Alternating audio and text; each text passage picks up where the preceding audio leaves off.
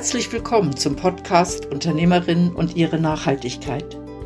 Ich freue mich, wenn ich dich ein bisschen inspirieren darf, denn Nachhaltigkeit kann ganz einfach sein. Erfahre von Unternehmerinnen, welche Herausforderungen, Stolpersteine, aber auch Erfolgserlebnisse ihnen auf ihrem Weg zu mehr Nachhaltigkeit begegnen. Mein Name ist Christine Abühl und ich wünsche dir viel Spaß bei dieser Podcast-Folge.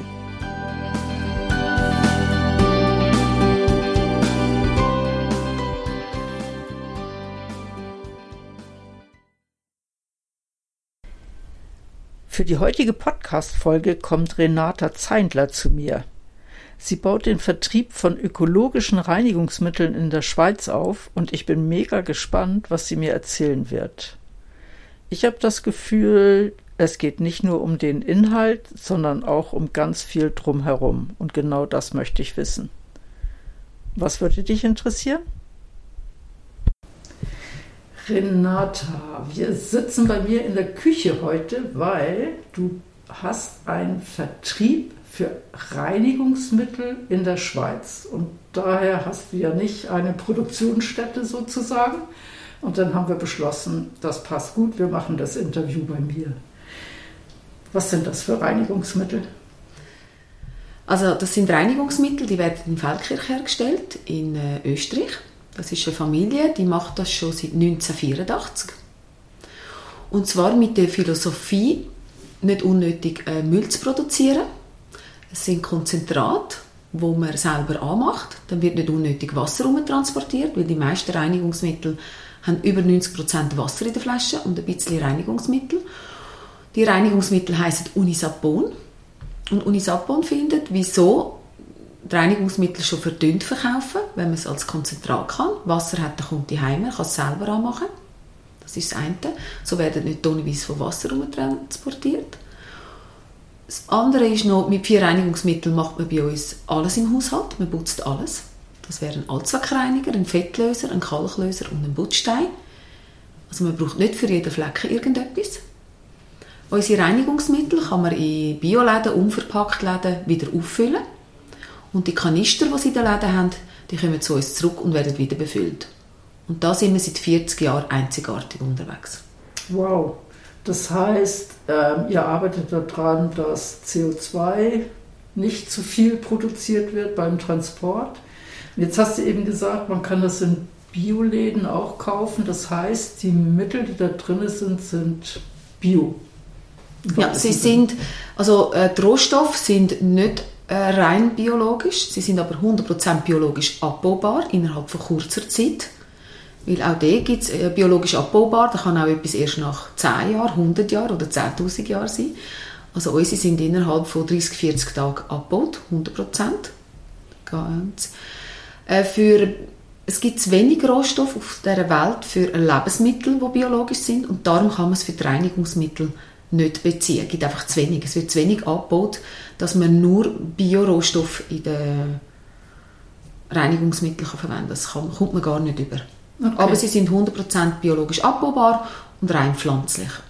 Okay, also das heißt, die werden aus Pflanzen gemacht, aber die Pflanzen haben nicht unbedingt Bioqualität, weil das sind Pflanzen, die man auch essen könnte. Ja, genau. Okay. Und von dem gibt es zu wenig auf dieser Welt für Lebensmittel, darum hat das Priorität und nicht Reinigungsmittel. Ja, das kann ich sehr gut nachvollziehen.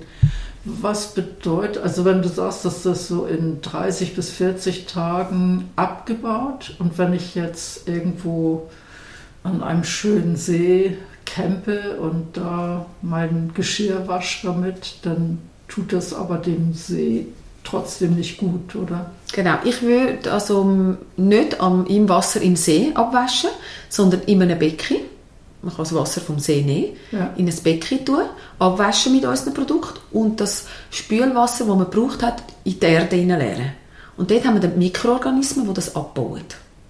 Nie Aha. direkt ins Wasser. Aber in der Erde kann man es tun und die bauen das dann ab. Und das sind dann aber die Mikroorganismen, die so und so in der Erde sind? Die, die in der Erde okay. sind, die tun das dann verarbeiten. Wichtig ist ja. immer in der Erde, wenn man geht, campieren Nie direkt ins Wasser. Auch nie direkt an See, im See rein abwaschen. Das ist auch für äh, Tiere nicht gut. Aber in der Erde wunderbar und das baut sich dann super ab. Ah, okay, das ist dann noch ein praktischer Tipp, den es dazu gibt, sozusagen. Ja. ähm, Die Flaschen und die Behälter, in denen das vertrieben wird, ähm, die sind aber aus Plastik, oder? Genau. Und zwar ähm, hat das äh, Unisapon schon Anfangs 80er Jahre angeschaut, das im Glas ähm, zu verpacken. Ist aber nicht ökologischer, haben sie festgestellt, weil Glas transportieren ist erstens mal viel schwerer, gibt Abrieb, auch mit dem Pneu, viel einen grösseren Abrieb. Dann muss man äh, die Paletten viel mehr verpacken, also man braucht viel mehr Einwegverpackung, als wenn sie im Kunststoff verpackt sind, weil Glas muss dann da richtig geschützt werden. Und die Einwegverpackung tut man immer wieder entsorgen. Und unsere Kanister, die transportiert werden, die werden immer wieder befüllt und die muss man nicht so fest verpacken, weil die Plastik nicht so gerade zerbricht wie ein Glas. Und ähm, unsere Flaschen werden aus zweitem Recycling hergestellt. Das heißt, das ist schon PET, wo im Meer eingesammelt worden ist. Das macht die Firma und aus dem stellen sie dann die Flaschen her und wir ja, befüllen dann die mit unseren Produkten. Sie sind auch nicht ganz weiß, unsere Flaschen, sondern so leicht grünlich oder brünlich, sind nicht ganz klar genau. Werden quasi aus zweitem Recycling produziert. Ja, und das heißt, die bleiben dann im Kreislauf? Und dann bleiben sie, weil ein Kunde unsere Flaschen kauft, die gehen ja eigentlich nicht kaputt. Und er kann sie immer wieder auffüllen, er entsorgt die ja nicht und dann hat er sie. Eigentlich sind wir das Endlager von Plastik, weil der Kunde hat unsere Flaschen nicht mehr, die haben ewig. Das Einzige, was er vielleicht mal muss ersetzen muss, ist eine Etikette, nach zehn Jahren oder so, aber so eine Flasche hebt ewig. Und wir haben festgestellt, ein Haushalt, wenn so eine Flasche am Boden geht, auf ähm, Plättchen oder so, dann gehen die Plättchen nicht gerade kaputt. Hat man aber etwas aus Glas und das Glas am Boden geht, kann es Riss geben, Plättchen, die Badwanne oder wo man auch gerade am Putzen ist und dann trägt man viel den grösseren Schaden. Ja. Wichtig ist halt einfach immer Plastik Mehrweg, dann ist Plastik nämlich nichts Schlechtes. Schlecht ist eigentlich nur das Einweg. Ja, logisch. Ähm, die das heißt, wenn ich eure Produkte haben möchte, dann tue ich das in welchen Mengen nehmen? Also kaufen tut man das so in 5 Deziliter Flaschen oder 400, 500 Gramm Büchsen. Und wenn die leer sind, dann kann man eben wieder in den Laden. Dort hat man dann größere Kanister, die Läden haben größere Kanister. Und dort kann man die Behälter wieder auffüllen. Okay. Und das sind Konzentrat, jetzt zum Beispiel beim Allzweckreiniger ist ein Konzentrat, hat oben drauf einen Dispenser und dann kann ich das genau dosieren, wie viel das ich in einer Sprühflasche anmache. Und so hat man wie eine kleine Nachfüllstation daheim mit dem Konzentrat, das man kauft und eine leere Sprühflasche. Da kann man es immer wieder anmachen. Ja. Und ich meine, ich wohne in einer Stadt, da ist das ja kein Problem, irgendwo einen Laden zu finden, wo ich nachfüllen kann. Äh, wie ist es aber auf dem Land, wenn ich gar nicht in der Nähe einen Bioladen oder einen Unverpacktladen habe? Genau, dann kann der Kunde das auch bei uns online bestellen. Er hat die Möglichkeit, äh, kleinere Kanister zu bestellen, so 3 Liter, 3 Kilo. Und der Kunde, der bei uns 3 Liter und 3 Kilo bestellt, der kommt eine Retour-Etikette über von der Post. Wenn sein Kanister leer ist, kann er die in ein Päckchen und uns Retour schicken. Ah, okay. Das ja. heißt, auch die Verpackungen bleiben dann im, Im Kreislauf, im genau. Kreislauf drin. Finde ich eine spannende Sache. Wie bist du dazu gekommen, dir genauso diese Produkte auszusuchen und den, um den Vertrieb aufzubauen? Was, was hat dich motiviert? Ja, also es ist so gewesen, mein Mann hat früher eine Reinigungsfirma gehabt und ist auf die Produkte gestoßen, auf den Franz Reichhardt, auf den Erfinder von diesen Produkten und haben ihre Reinigungsfirma mit diesen Produkten gereinigt, weil sie einfach gemerkt haben, für das Personal ist es viel besser, wenn sie äh, pflanzliche, mit pflanzlichen Reinigungsmitteln die Wohnungen reinigen. Es ist viel gesünder, weil sie täglich reinigen tun. Dann hat mein Mann aber dann die Reinigungsfirma verkauft. Wir haben von diesen Produkten noch viel daheim gehabt. Ich habe die natürlich auch daheim verwendet. Und dann, als ich es aufgebraucht hatte, habe ich geschaut, ja, wo komme ich die sonst über in den Läden. Habe ich es aber nie in der Schweiz und bin dann ein bisschen schauen, in Bioläden, was es so gibt. Und habe gemerkt, die Produkte sind alle mit über 90% Wasser. Und da bin ich nicht bereit gewesen, Wasser zu zahlen. Sehr überteuert zum Teil, auch die ökologischen Reinigungsmittel. Und da bin ich in Kontakt gekommen mit der Firma Unisapon wieder. Der Franz Reichardt ist leider in dieser Zwischenzeit gestorben. Bin dann mit der Tochter in Kontakt gekommen, die die Firma dann im 09 übernommen hat. Und sie hat mich dann gefragt, ob ich nicht gerade ihren Vertrieb würde in der Schweiz aufbauen von Unisapon. Oh, und weil ich so überzogen war von der Philosophie, die sie haben, weil sie einzigartig in dem sind und ich das ganz eine tolle Sache finde. Und bin dort wirklich an einen Punkt gekommen, wo ich etwas Neues machen wollte im Leben und habe gefunden, ja, das wäre jetzt etwas, was ich für euch machen würde. Und dann haben sie mir das übergeben, so quasi, ja, mach du den Generalvertrieb für Unisapon in der Schweiz. Und das mache ich jetzt seit dem 2009. Ah, cool. Meine, es ist ja schön, wenn ich äh, etwas, wovon ich total überzeugt bin, wenn ich dann dafür den Vertrieb aufbauen kann, ist natürlich ganz was anderes, als wenn ich sage, ja, okay, das ist ein Job von neun bis fünf oder so. Ja, das ist es für mich natürlich nicht. Das ist wirklich sehr eine Herzensangelegenheit. Wir haben eine enge Verbindung zueinander, also die Firma Unisapon und die Inhaberin von der Firma.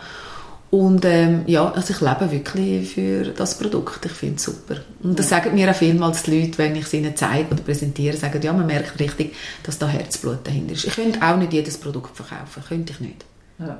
Also ich habe das so ein bisschen gemerkt. Wir haben uns ja beim Jahresanlass vom Verband Frauenunternehmen kennengelernt. Und da hat man schon ein bisschen gespürt, das ist nicht einfach nur ein Job, sondern du bist mit dem Herzen dabei. Ja, das ist es so. Oh, das finde ich sehr spannend. Ähm, du tust die Produkte aber nicht nur an Bioläden oder an äh, unverpackt Läden verkaufen oder mit denen Verträge machen, dass sie das Produkt ins Sortiment reinnehmen, sondern du gehst zum Teil auch zu den Endverbrauchern nach Hause. Ja, das kommt zwar nicht viel vor, aber wenn jemand mal Interesse hat, kann man das auch anschauen. Kann man natürlich. Es hat auch schon Leute gesehen, die sich zusammengetan haben und gesagt, oh, wir wären interessiert, kannst du uns das Produkt mal zeigen. Wir beliefern auch äh, Restaurant und Hotel, noch nicht so viel, möchten das jetzt aber mehr ausbauen, weil wir merken, dass äh, die Restaurants und Hotels auch immer mehr auf Nachhaltigkeit unterwegs sind. Nicht nur beim Essen, sondern auch quasi im Hintergrund. Ja. Dass ihnen das auch wichtig ist. Und das gehen wir jetzt auch immer mehr an. Ah, okay. ja, also Apotheken haben unsere Produkte auch drin, Drogerien, ebenso die Läden. Wir beliefern auch den Bio-Grossverteiler, was es in der Schweiz gibt. Aber wir sind auch interessiert, jetzt das ähm, eben Visite so Restaurant und Hotel mehr ausbauen. Ja, das ist natürlich ein Segment, wo ja, wo, wo auch interessant ist. Oder ich meine, wenn ein Restaurant damit putzt, dann habe ich vielleicht als Kunde auch ein besseres Gefühl, wenn ich weiß, alles ist mit solchen Mitteln geputzt und abgewaschen und nicht mit irgendwelchen ganz scharfen Chemikalien. Ja, genau, weil das hat man ja dann auch vom Besteck oder vom Geschirr und das isst man quasi mit. Das ja. ist ja so, ja. Ich, also ich reagiere ein bisschen empfindlich auf vor allem diese chemischen Duftstoffe. Und ich merke, dass ich, also ich habe schon länger Mühe, wenn ich durch so ein Kaufhaus gehe, ist ja am Anfang immer die Parfumabteilung. Äh, und ich, das ist für mich tödlich. Also mir fangen die Augen an zu mhm. drehen, ich mag da gar nicht atmen. Und ich merke, dass sich das aber langsam ausweitet. Also auch zum, zu einem normalen Coiffeur mag ich nicht mehr gehen, weil ich diese Produkte gar nicht vertrage. Der Geruch, der, alles, was da in der Luft ist. Und ich kann mir vorstellen, Menschen, die noch sensibler reagieren, die merken das dann ja auch irgendwo in einem Restaurant oder in einem Hotel. Ja, ja die merken das stark. Ja. Es gibt auch viele Leute, die Allergien plötzlich haben am Körper ja. und finden, wissen nicht, von wo das kommt. Ich habe letztes Mal mit einer Kinesiologin über das geredet und sie hat mir gesagt, sie doch immer das Erste, was sie macht, das Wäschmittel. Ja. Weil viele benutzen die normalen Wäschmittel, die herkömmlichen, und die haben immer synthetische Duftstoffe drin. Und Kunden finden zwar damit, ja, das verwende ich ja schon lange, aber das kommt ja erst dann mit der Zeit. Ja, das ist wie beim Bienenstich, oder? Ab einer bestimmten Anzahl Stiche reagierst du auf einmal allergisch ja. und dann ist vorbei. Ja. Genau, und das ist das Gleiche mit äh, so Sachen, oder? Ja. Aber gibt es Duftstoffe in den Mitteln, die du vertreibst? Also wir haben äh, Orangenöl drin, reines Orangenöl, wir haben auch Lavendelöl drin, Teebaumöl, so. Und das Orangenöl haben wir aber das reine von der Orangenschale. Also aus diesen Orangen wird zuerst Orangensaft gemacht und aus dem Abfallprodukt wird dann das Orangenöl gepresst. Und wir haben das reine Orangenöl in unserem Produkt und nicht das Orangenterpen. Es gibt noch paar Reiniger, die Orangenreiniger sich nehmen, aber sie haben nur einen Bestandteil. Und wir haben das reine Orangenöl drin.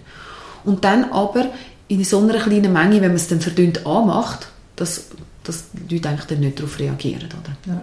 Das ist äh, weniger als 1% in unserem Produkt. Und dann wird es ja, also in der Konzentrat, und dann wird es ja noch verdünnt angemacht. Und dann merkt das Kunde eigentlich nicht, wenn jetzt jemand auf äh, so ein ätherisches Öl reagiert. Ja.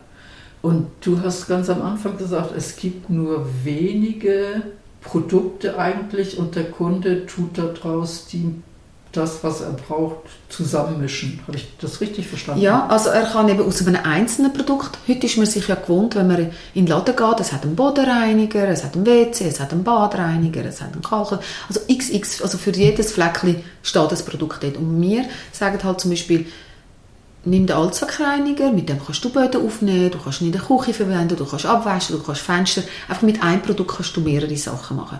Und dann gibt es bei uns so zwei Produkte, zum Beispiel Allzweckreiniger und Kalklöser, die zwei mischst du miteinander und hast gerade einen Bad-WC-Reiniger. Okay. Also wir finden einfach, mit einem Produkt kann man so vieles machen. Oder mit unserem Kalklöser kann man zum Beispiel alle Elektrogeräte kalken, die man in der Küche hat oder einfach im Haushalt. Und mit dem Allzweckreiniger macht man den Bad-WC. Wie vielmals wird am Kunden ein WC-Reiniger verkauft und ein Badreiniger. Inhaltsstoff haben sie die gleichen. Vielleicht gibt man ein bisschen andere Duftstoff rein. Aber man verkauft am Kunden zwei Produkte, hat zwei Flaschen rumstehen. Und wir machen es umgekehrt. Er kann aus zwei einzelnen, die er für verschiedene Sachen braucht, macht er eins daraus. Weil man genau die Rohstoffe, die zwei Produkte haben genau die Rohstoffe, die man für einen Bad-WC-Reiniger braucht. Ja. Jetzt hast du ganz am Anfang hast du was erzählt von Sprühflaschen. Da, also ich weiß, dass man in den Geschäften ja viel so Glasreiniger in Sprühflaschen bekommt. Das ist irgendwann aufgekommen.